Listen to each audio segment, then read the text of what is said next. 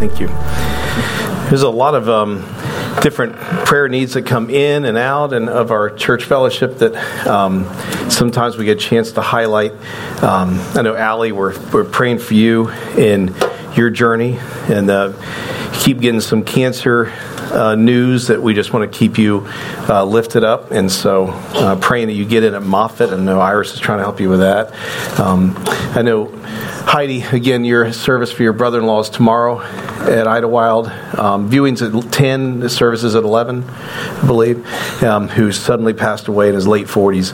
Um, and so, we're just, her, her sister and her niece um, is just really wrecked, and so we're just lifting you up. Mitch Wester, his father, uh, Clint, is uh, in the hospital. Had a very critical stay where they're just doing some work. Um, a lot of you might remember Clint, as those of you who went to Idlewild. He is um, I just had. A, they, they did some experimental. The doctors got that desperate and said, We're going to do something we haven't done before. And so they started to see some bleeding. But he just got a phone call just now that said he had a good night of rest. So we're just hoping it's inflammation. And uh, these are names, these are faces to names that you see on our prayer email that go out every Wednesday. So, um, anyway, just always good to bring that up. And, you know, I, there's oftentimes you get people that uh, get to visit and we're just. Um, we're just grateful uh, to have people that are a service to the Lord. Ashuk, I, I say, am I saying that? Ashuk, Ashuk, Ashuk, Ashuk. That's what I thought, and I started questioning myself. And Sheila, who just arrived from India two days ago, right? So this is Arun's brother. Ashok, would you mind coming up for a little bit and telling us kind of just um, your ministry? Had a chance to be at an Indian Christian fellowship at a, oh, come on up here, at, a, at house. And uh, you don't have to take your shoes off. I know a Arun makes you do that at home. So, anyway, um, you know, uh, it was just a real blessing to be able to hear you, you know, share the Word of God. And then and we, um, we delved into fellowship and uh, it means food. You can imagine how happy I was last night. It was like one of those moments, Lord, you can take me, you know? I mean, it was, it's all, it, it doesn't get any better than this. But just to watch the, the sweetness of the fellowship and your message was something I just thought about this morning in that. So maybe you tell the folks you know, who you are and what you do over there in India. How's that? Well, um, I'm Arun's older brother come from India, as uh, Pastor Jake just mentioned. I came to know the Lord uh, when I was uh, 18 years old. I went to prison when I was 17. I used to do drugs, and my life was a mess. I had a God fearing mother who prayed me, uh, prayed for me, and uh, she led me to the Lord. And uh, then the day I came to know the Lord, I told the Lord that I'll serve Him full time if He helps me get out of the mess that I gotten into. And God did. God did get me out. And um, uh, there were three things that were told to me when uh, I went to prison. They told me I'll never get to study again, I'll never get a job, I'll never get married. Um, but my mother believed that nothing is impossible with God, so she used to pray over me, pray with me, pray for me, and uh, finally led me to the Lord. And then, you know, God did this miracle. He helped me study, He helped me get a job. My children are married. Mm-hmm. There's just absolutely nothing that's impossible with God. Sheila and I now work with young people in India. 63% of India is young. So we work with the young people in India. We work with young professionals and also with uh, uh, married couples, you know, uh, doing marriage enrichment uh, seminars. Not only that, we also train uh, village pastors. We've got a couple who live in the village and then train these uh, pastors so that they're, they're theologically doing the right thing in these villages. So that's something in terms of what we do. Thank you so much. Thank you very much. Thank you. He's about to hand you the message and here, preach it, brother. he, he, can, he can definitely bring it. So, hey, uh, I'm excited about um, about opening up this with you today. If you would just go ahead and let's uh, let's pray together, and uh, we'll just move forward. Father, we thank you for today. Thank you, Lord, that um, Lord you've given us the ability to um, to just study your Word, uh, to um, Father to open Scripture in a way that that Lord, we hope is fresh on our ears. Open our eyes to see scripture we've never seen before. Father, more than that, would you open our ability to understand the power of scripture and the application it has in our life right now? In Jesus' name we pray. Amen. Okay, so 1 Samuel chapter 30.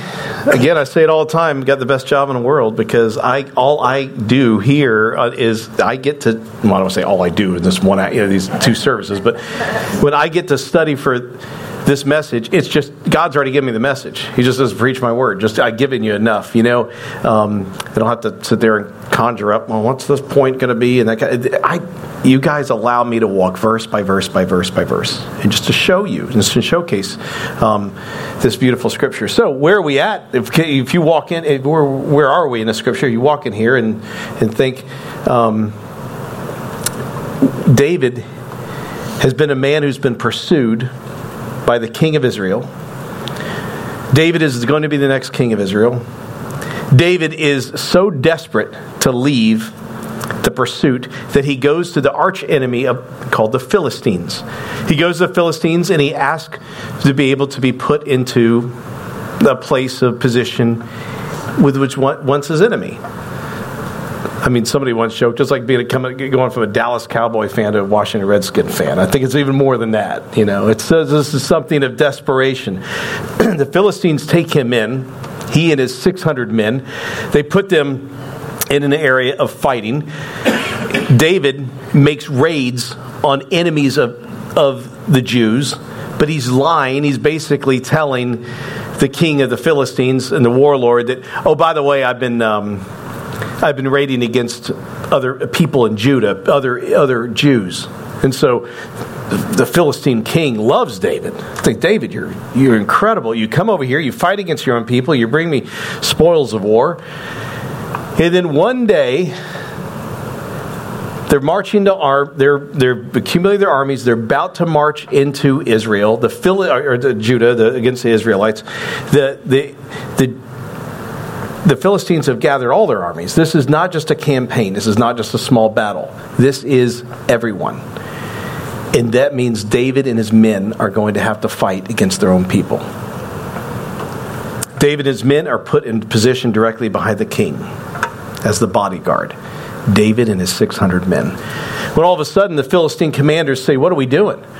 You, why would you possibly put these men into battle when you know we're going to get into battle? They're going to turn on us. They're going to turn against us. They're going to fight for their own, and they're going to put knives on our backs. And so the Philistine commanders beg the king, Don't let David and his 600 men go a campaign with us.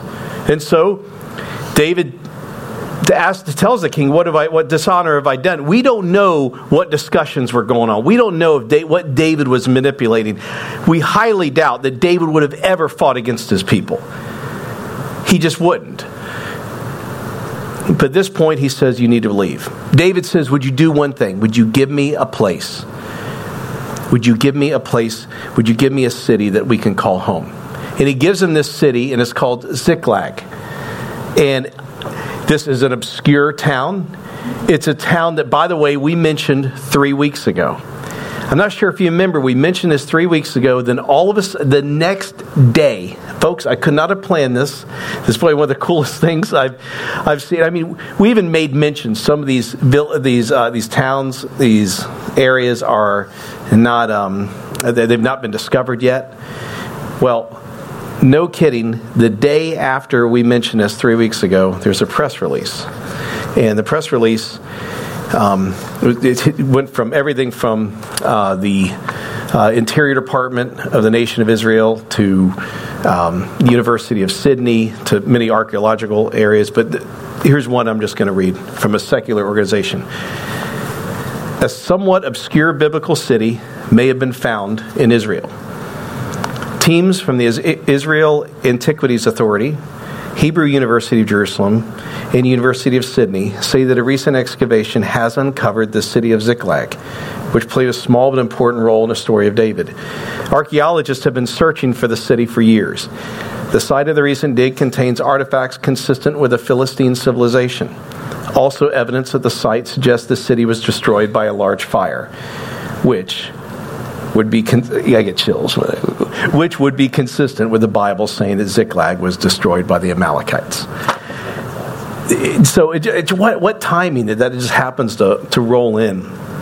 When I look at at this area Ziklag, I don't want us to I don't want us to paint this picture in a way that's sterile. I want you to imagine this is more than coming home from Gatlinburg and we're driving home. And you know, the drive home always seems, what, longer than the way going up, right? Is that way for you guys too? Well, the ride to Ziklag home, 600 men thrilled. They're probably not trotting very fast. I mean, we're about to go home. What's the big rush?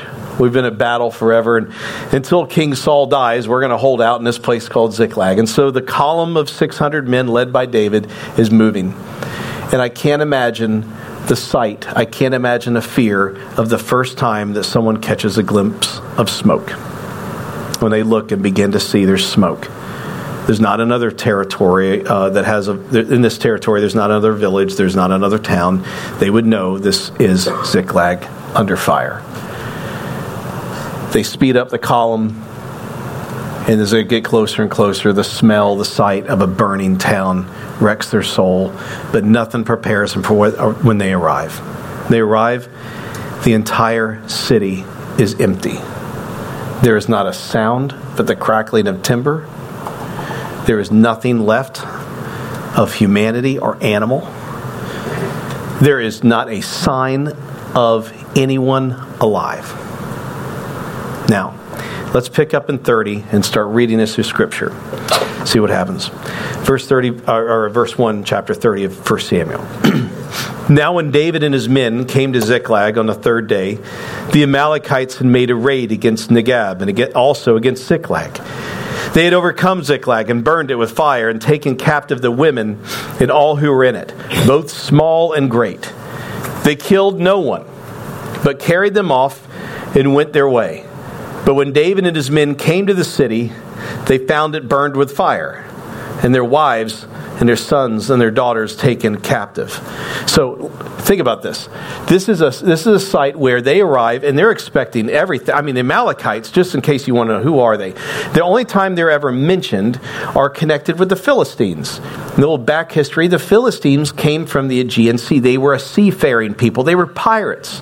The Philistines would go and raid different coastal communities and ships. As a matter of fact, the Philistines traveled so much they were the only people in that area to use iron when they would make when they would make weapons. So they were they were uh, very advanced when it came to warfare, and they stole this or took this idea from another from another nation that they had conquered. The Amalekites were very close, and wherever somehow they followed the Philistines down. And again, the Philistines were they were so seafaring that their god was a fish. And then when they got to land, they said, We're going to be, well, we kind of like it here. We're going to lay up and just kind of stay here. They turned the image of their God from a fish to something weird. I was like a three headed whatever, but it had feet or whatever. You know, I mean, it's really interesting to change image of a God. The Amalekites just went along with everything. The Amalekites were raiders, but they were the bottom dwellers of raiders. They would never fight openly in a field. These were people who would live in the hills, live in the mountains, and they would swarm down at night they were bandits who were incredibly adept at slave trade. And so as they moved in, they would take over places where the men were all fighting. So Ziklag was open territory. So in case you're wondering, wait a minute, there's 600 men. Well, who are these families? You got to remember that even up till the Revolutionary War in America, whenever you cons- were conscripted, volunteered, served in an army, you took your family with you. So whenever we read of 600 men, there were 600 families more than likely. And so their families would come along. There were commercial traders who would come along. This is what, I mean, you would have all the good and the bad of all the trade that soldiers and sailors and things would want in, in military terms. These soldiers, these 600 men, have a home in Ziklag. That is where their wives, their family, this is where their, their children live. They have had children since they've been in the Philistine land. This is home. And so when they get there, there's no one left. What have they done? Well, first of all, you get a lot more money for someone as a slave than you do if they're dead. And so they took everything. The Amalekites simply took every person in that area. And you're saying, but wait a minute, they would take the feeble? They would. They would use that as ransom. They couldn't sell them as a slave, but they would hold them in a certain area and, and gain money. And so they took them all. Verse 4 Then David and the people who were with him raised their voices and wept until they had no more strength to weep. David's two wives had also been taken captive Ahinoam of Jezreel and Abigail, the, the widow of Nabal of Carmel. So he gets there, and again, when it says taken away, whenever you know you study for, that, I'm not always saying break out every concordance when you study the Word of God. You can just open up the Word of God and read it and get a lot. You know, you get as much as you need. But when you do some word study, actually, when when it says they were taken captive, they actually they're actually saying they were dragged away, they were herded away. So you can imagine this massive herd of humanity and animals and that being rushed out. Well, the the the the David's men get there, and they are so distraught, they had no more strength to weep. They were screaming in agony. They were screaming in mourning. You have to remember, mourning in this culture was one that didn't hide anything. What's the first thing we do when we start choking up? Get, regain my composure, get, get myself together. In this culture, you would hire mourners, paid more people that would mourn. And this tradition, by the way, even seeped into America till the 19th century. And it was done because not because you didn't cry, want to cry, it's because you had no strength left to cry, and the dead were worthy of wailing and weeping. Which is why when Christ, when the Bible says through Jesus and through others, it says that we weep differently than the world. It had a very strong connection, things like this. These men were tearing their clothes, they were screaming, they were wondering, why has this happened? How could this been how could this have been uh, been allowed? And then verse six. It gets even incredibly more interesting. And David was greatly distressed, for the people spoke of stoning him, because all the people were bitter in soul, each for his sons and daughters. But David strengthened himself in the Lord his God. Now let's break down this verse. There's a lot in here. And David is greatly distressed. Why? Well, number one, his two wives are gone. He is missing um, all his belongings, everything that was of importance to him outside of family. And then what happens? For the people spoke of stoning him. Whenever you do the research of David in Scripture, does that ever come to your mind? I mean, he's pursued by Saul, pursued by Saul.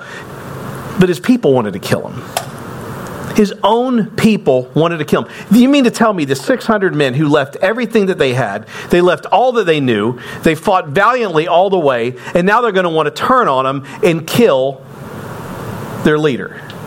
This is what happens when desperation, this is what happens when mob mentality rules. You always wonder when you watch the news and you see people wrecking and burning their own neighborhoods when they're upset about something. And what's the first reaction? What are you doing? What are you doing? Why are you destroying what you have? When you are so wrecked as these individuals are, their whole goal is to, to, to what? Hurt someone else, blame someone else. David does something that indicates why he is why he is continually loved and chased by God. You ready for this? David strengthened himself in the Lord his God. This is a man who immediately knows what obedience means at the very moment and to say, Lord, I'm going to be yours. If you're looking for continual line and of obedience of David, you're not going to find it. And I guarantee you, if I look at your life, I don't want to say I, I have no power to do that, but if, and even if I did, I couldn't look past mine. If you were to look at your life, would you see a continual plane of obedience that was of equal paramount? No, there would be times you strayed, times you were tempted, times you failed, time. But David did something that Saul didn't do. Saul would go to God as that desperate bellhop. God, you got to fix this. God, you got to fix this. David strengthened himself in the Lord. He said, God, you know I can't do this myself. God, you know I need you. God, you know that I've got people wanting to kill me. You know, it's interesting. 20 years ago when I went to ministry, I think I really did it because of my love for people. I was able to be a part of y'all here when we started our church, you know, as Creekside and coming on and just and looking around. I really I came here differently. I came here through a lot of counsel, and I came here to minister because of my love for God. It's a lot healthier. You're in a lot better spot than if you had had me about four years ago, three years ago. Because I'm walking in here thinking, as much as I love you, as much as I care for you, can you imagine if you became my functional Savior and then you end up getting only fleshly abilities of pastors? Our creativity, what we can, what we can offer you. I can't, there's not much for me to give. But what God can give, what God can do. For me to say, God, would you allow me to be a conduit? Now, even in the, so let's say, take my personal walk. Let's say I'm planing, and then all of a sudden I drop. Here's what men do when we spiritually start to fall into a dark place. You ready for this? We tend to want to stay there. It goes back to being a little boy when you're dirty and haven't showered for two or three days and you're like, man, this is great. this is awesome. You just want to stay dirty. But you know what? The reality is, you just get in a rut muck and mire of life, and you just feel like, you know what, this is where I'm supposed to be. This is where I'm comfortable being. Men are more, I don't want to say women, you're not part of this. I'm just speaking to my own self. We're more afraid of what the light can do to us than what darkness can do to us. Because in darkness, there's comfort. I mean, Satan doesn't operate under the principle, I'm going to give you so much as you can handle. He doesn't do that. He's going to give you as much as you can be comfortable in in being in a place of darkness in doubt. That's what he does. And so climbing out takes healing. Climbing out takes, it's hurtful. This is David saying, God, you've got to help me. You have to help me. You have to get me through this. And then he, by the way, he's got a lead. It's an African proverb I got here. It was interesting. It says this In weeping, a leader must still open his eyes to see the road. And I can't imagine the pain of David of thinking, in the midst of my weeping, I still have to open my eyes as a leader to get my people to a place. And so he strengthened himself in the Lord as God. Now, what's different here than Saul? Keep in mind, King Saul never really strengthened himself in God in his, in his, in his last years. What did he do? He looked at counsel of other people, he looked at counsel of himself. By the way, the Amalekites, the irony is, the Amalekites he's chasing are the people that Saul was told to destroy. I'm not sure if you remember that or not. Saul said, "Go out." God said to Saul, "Get well through Samuel, get all these Amalekites out, wipe them out. They're going to be a scourge to you. They're going to be a thorn in your side. Get rid of them now." He didn't do it. Why? Because he wanted to keep the spoil of war. And so these leftover Amalekites are now the ones that have completely wrecked the hometown of David. Verse 7. Then David said to Abiathar the priest, son of Ahimelech, Bring me the ephod. So Abiathar brought the ephod to David, and David inquired of the Lord. Now, this is an interesting question.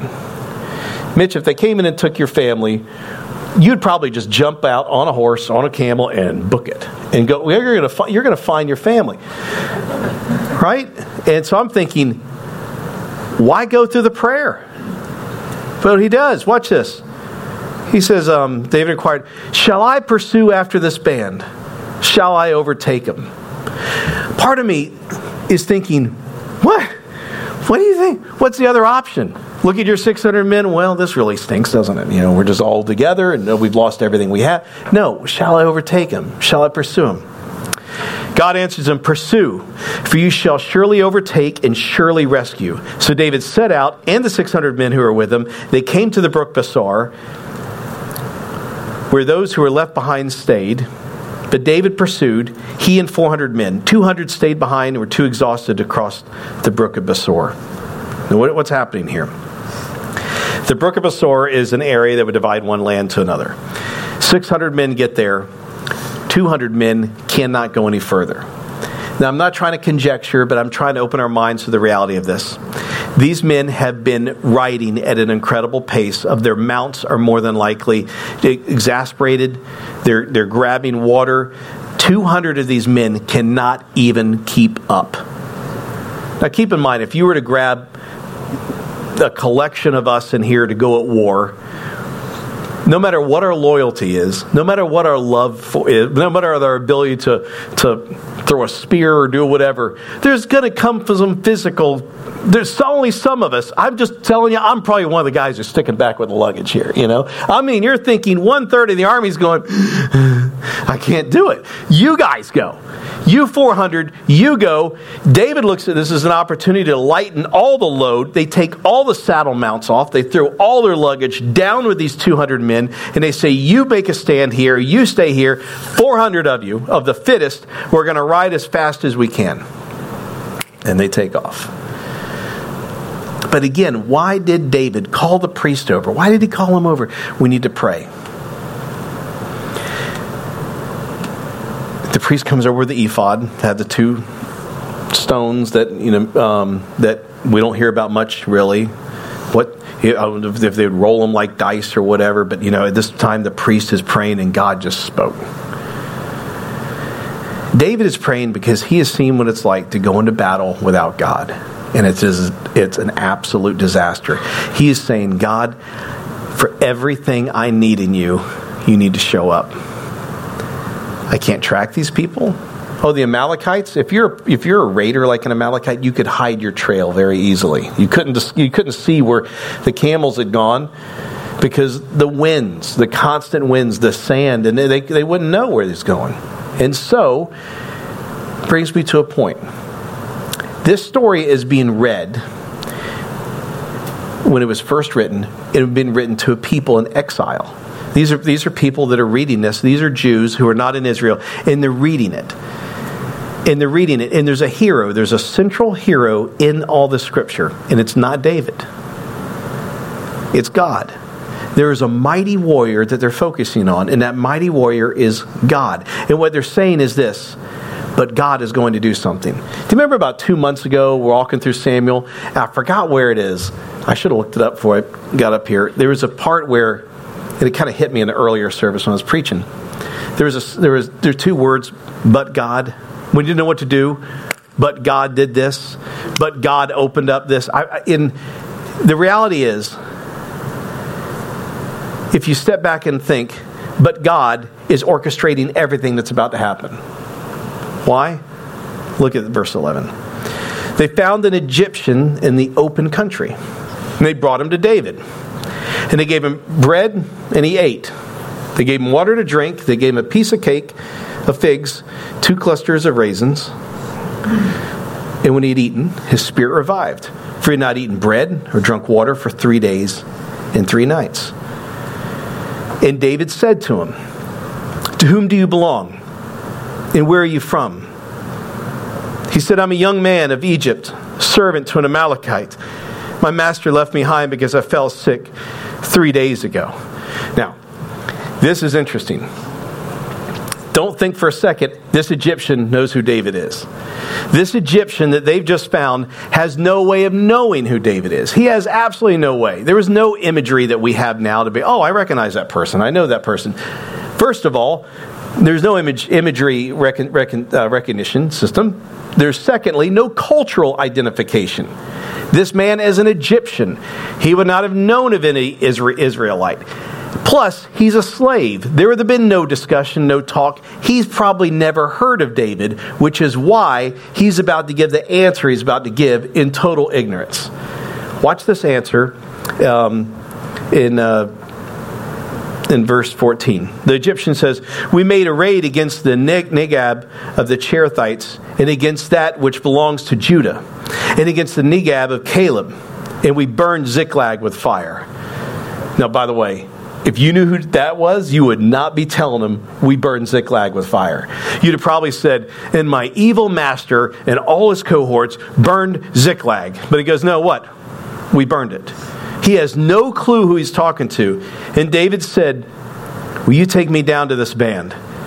And he said, Swear to me, my God, that you will not kill me or deliver me into the hands of my master, and I will take you down to this band. By the way, that has got to be one evil, cruel master. Notice what he said. He did not say. He did not say, Oh, whatever you do, don't leave me out here to die. No, he says, Do not take me back to my master. This is how evil of a master. Think about how cheap his life was anyway. He just throws him out of the wagon, like, You're sick, get out of here and die. There's no attachment to the man. This man has no attachment to his master. Verse 16. And we had taken him down, behold, they were spread all over the land. The Amalekites were eating and drinking and dancing because all the great spoil they had taken from the land of the Philistines and from the land of Judah. And David struck them down from twilight until the evening of the next day. And not a man of them escaped except 400 young men who mounted camels and fled. Stop right here. That is a long battle. This is a long one. This is one where you are going to, you are you're waging battle in every particular way. You're not. This is an incredibly hard battle. You're not only fighting an opponent who, by the way, they took advantage of him when they were inebriated, they were dancing, they were hanging out. But he comes in, and James, he, it'd be like you and I being in a battle, but the whole time you're wondering where Kelly is. You're wondering where is your wife, where is your family, where in that agony and that, that pressure of not only looking at an opponent, but wondering what are they doing. And so, for this entire time, this great battle breaks out. 400 Amalekites jump on camels. Camels are uh, incredibly fast.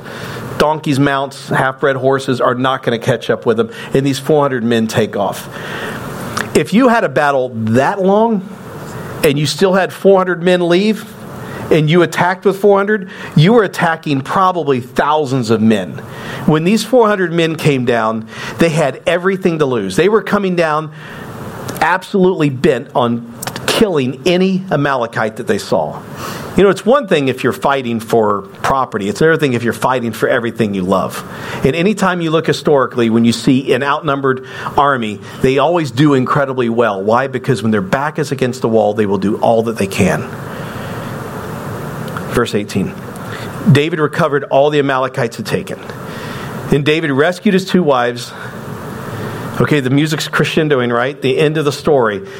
This Western is about to end. Verse 19 Nothing was missing, whether small or great, sons or daughters, spoiler, anything that had been taken. David brought back everything. Verse 20 David had also captured all the flocks and the herds, and the people drove the livestock before him and said, This is David's spoil. Scripted out the end the way they used to do movies, and this is it. This is where, if we're writing scripture and making it up, this is where we would stop and go, all right, we've got closure. Let's move on to the next great story and talk about the greatness of David. But it doesn't end there. It picks up in a picture of selfishness that can creep in anywhere. And if it can creep into these men, these loyal men, it can creep in to us. Verse 21. Then David came to the 200 men who had been too exhausted to follow David and who had been left at the brook Besor. And they went out to meet David and to meet the people who were with him. And when David came near to the people, he greeted them. You ready for verse 22? This is not a description we've seen before. Then all the wicked and worthless fellows among the men who had gone out with David said, Because they did not go with us, we will not give them any of the spoil that we've recovered, except that each man may lead away his wife and children and depart. Talk about selfish. Oh, but yeah, you can have your wife and your kids, but nothing else. Go. The, the, we're, talk, we're not talking weeks, months. We're talking a short period of time. These 200 men were left. 400 of their brothers go into battle. They hit the battle. They come back. And they're like, no, you're not getting anything. Did you notice it was called, called David's spoil? Did you catch that? Isn't that interesting? It was not done selfishly. He's not saying, this is my treasure. The word spoil, especially written in the context of the language it was written in, is completely different than the word treasure. Treasure would mean you find treasure. Right? You find treasure. You may share it with Amy if you tell her about it. I don't know, but you got you have treasure. Like this is it. But their spoil is a different thing. Spoil is the conquest, the conquer of, of, of war.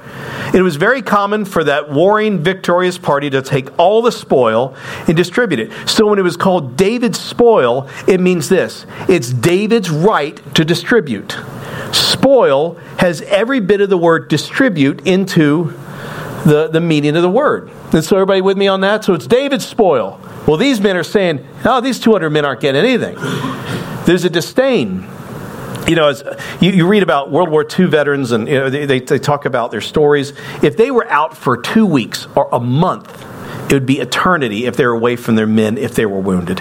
They would talk about going back to their unit and the unit not even understanding and knowing who they were. Keep in mind, they trained for two years. They, made, they landed on D Day, they did whatever. But the moment they were disengaged and tried to get back, they were almost like a foreigner because who knows what they had seen in those two weeks or a month. In this case, these 200 men were forgotten in such a short time. We're talking days here. Forgotten. And David looks at him and he says, No, no, no, what are you talking about? Everybody's going to get something. Everybody's going to get, he says, verse 23, David said, You shall not do so. My brothers, with what the Lord has given us, He has preserved us and given into our hand the band that came against us. Now, David gets it. David prayed for this, and David knows what it means to celebrate with this, and it means to share with this. This is what it means to be selfish. If we're not careful, you and I can be selfish and prideful.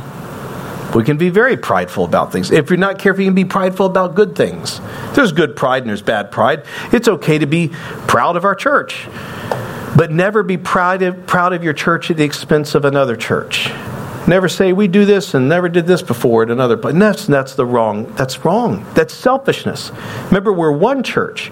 We celebrate in the greatness of other churches that are following Christ. Why? Because we are the part of God's spoil. Can you imagine if we simply said, "This is how we do things. This is this is what we do well. We're constantly pr- promoting ourselves." God will take His hand off our church and the fellowship very quickly. And so that means that we have to walk carefully, not only corporately, but we walk individually. We walk into a church and say, God, what would you have me do? As opposed to what do I want in this church? Here's a, I don't know where I read this. It's a make believe story, whatever, but it was cute. It was uh, two old ladies in a church. One of them was a choir director, and one of them was her best friend. They'd grown up together their whole life. They go to lunch, and the woman looks at her best friend, who's a choir director, and she says, I didn't like the music today. Didn't like it at all. She folds her arms. She said, I didn't, I didn't know the songs. And then I just didn't like it. Choir director looks at her and said, That's okay. We weren't singing to you anyway. and I think that's the reality of like, if we're not careful, we walk in here saying, I want my spoil. I don't care what this person gets. I don't care if somebody walks in here and may need that song. I don't care what, maybe what, no, I want mine. And so if we're not careful, we can be just like these folks. Saying, I just want everything that's deserved me. I want everything that I'm supposed to be comfortable with here. You know, seriously, folks, you ever, they mostly come to the nine o'clock service, but the folks who used to go to Acacia Grove that used to meet here, me tell you, you hug their neck when you see them to understand these were people who gave spoil to us, who had a piece of land and had a building and had resources and were able to say, we want to share it with others. There are churches all around this town that are dying of 12 and 14 people left and they are sitting on 10 acres of land who won't even help another church. I talked to a pastor last night at the, at the Indian Fellowship, the um, worship leader's husband, and she he was telling me that they went four months without a church building. Four months. And it took an impact on them. And there are people, there are churches, even churches we approached before we started to embark on building. And we're like, can you, you know, there's only 10 of you left and you seat 300 and something. That would help us for even for a year till we build the church to, no, no. That's people keeping their spoil. that's why I hope, uh, you know, I hope our building gets wore out in ministry. There's times I will I, look, I go to my house and I look, you know, homes. I think oh, 2015. It's going to be five years old this October. That sucker looks 15 years old. There's scratches, dents, dings. Half the appliances aren't working anymore because they've been used so much. And you know what? It's beautiful. That's what, what am I going to have God give me that and then I say it's my spoil? No, we got to be careful. We're not any different than these guys. What I leave off? Verse 24. Who would listen to you in this matter? For as his share is who goes down into battle, so shall his share be uh, who stayed by the luggage. They shall share alike. And he made it a statute and a rule for Israel from that day forward to this day. When David became or came to Ziklag, he sent part of the spoil to his friends, the elders of Judah, saying, Here's a present for you from the spoils of the enemies of the Lord. I tell you what I've learned is this spoils of war can spoil lives. So when I was a college pastor for a long time, And I have former students who are they're now cranking in their four, early 40s. They're hitting 40. I'm loving every bit of watching them go through the agony, you know. And I'm like, yeah. And I just, yeah, I remember they're they're, they're coming in and, and uh, at, at that age, and, but a lot of them are different. Some of them are the same. Some of them deep down are still the same kid they were 20 or whatever. But there are some that I remember had more debt. They didn't have two pennies rubbed together. I mean, they had nothing. Like, how you doing on your checking account? What's that? A savings account. Are you kidding? Um, I'm 65000 in debt. Now what are they doing? They are living it up. Big home, big cars, nice cars, nice everything. And you sit down and you can tell there's something different about them. Like, I mean, Ron Sandy, y'all remember some of our folks. You've seen some go that route of materialism. And what happens? They, the spoil changed their lives, changed who they were. They became different people. And so I, I look at him now and I'm like, don't, you know, you're not as much fun. I mean, we used to just crack up and laugh to the point of we were in tears. And now it's just kind of like a corporate talk. And well, you see, Jake, you see, this is what we. And I'm like, who are you? like, where is it? But the spoils of war, the spoils of life, spoil the person. You know, I like to go on cruises, obviously, right? I like to go with family get time, seven days of no decisions. Chicken or steak? Yes. The answer is yes.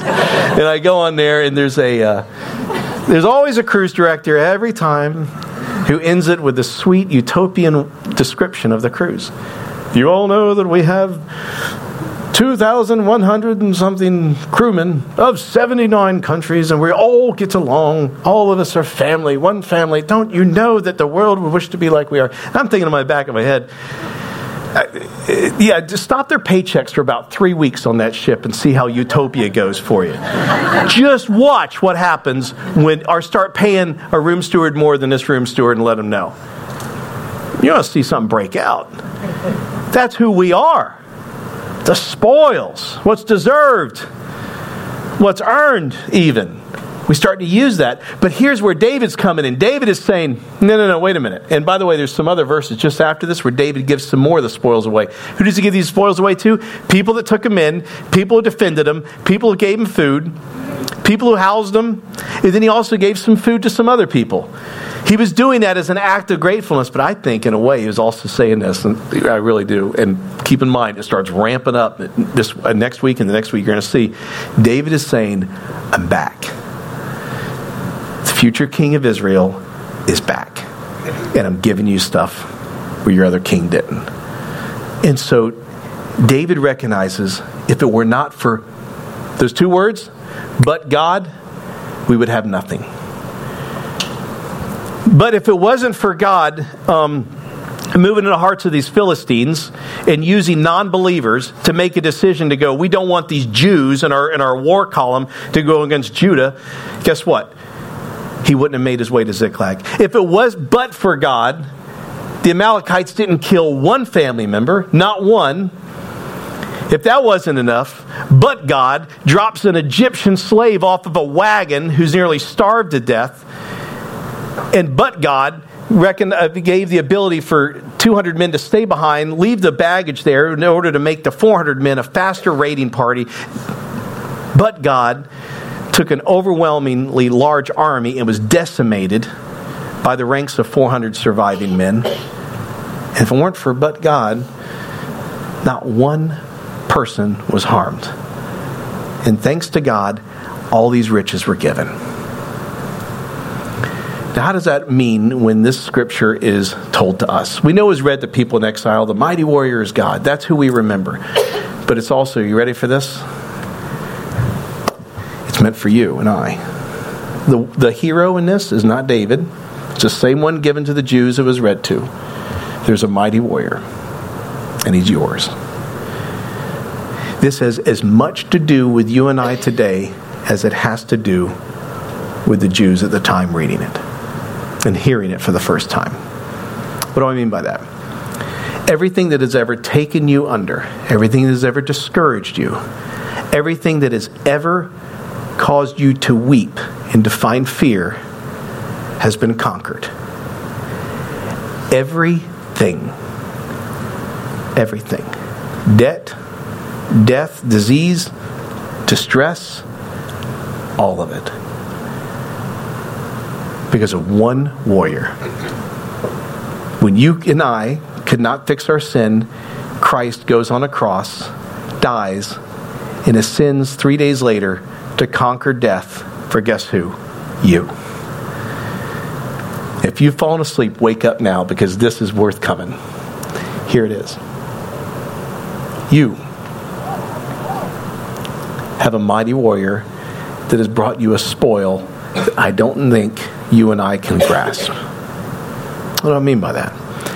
Ephesians 1 17 through 19 reads this way that the God of our Lord Jesus Christ, the Father of glory, may give you the spirit of wisdom and revelation and the knowledge of Him. How about if I say it like this?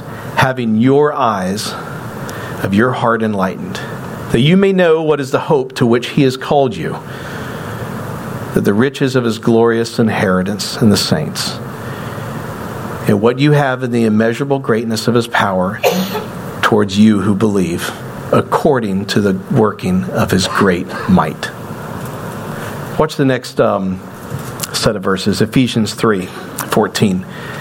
For this reason, I bow my knees before the Father, from whom every family in heaven and earth is named, that according to the riches of his glory he may grant you to be strengthened with the power through his Spirit in your inner being so that Christ may dwell in your hearts through faith, that you, being rooted and grounded in love, may have strength to comprehend with all the saints that is the breadth and the length and the height and the depth, and to know, here it is, the love of Christ that surpasses knowledge, that you may be filled with all the fullness of God.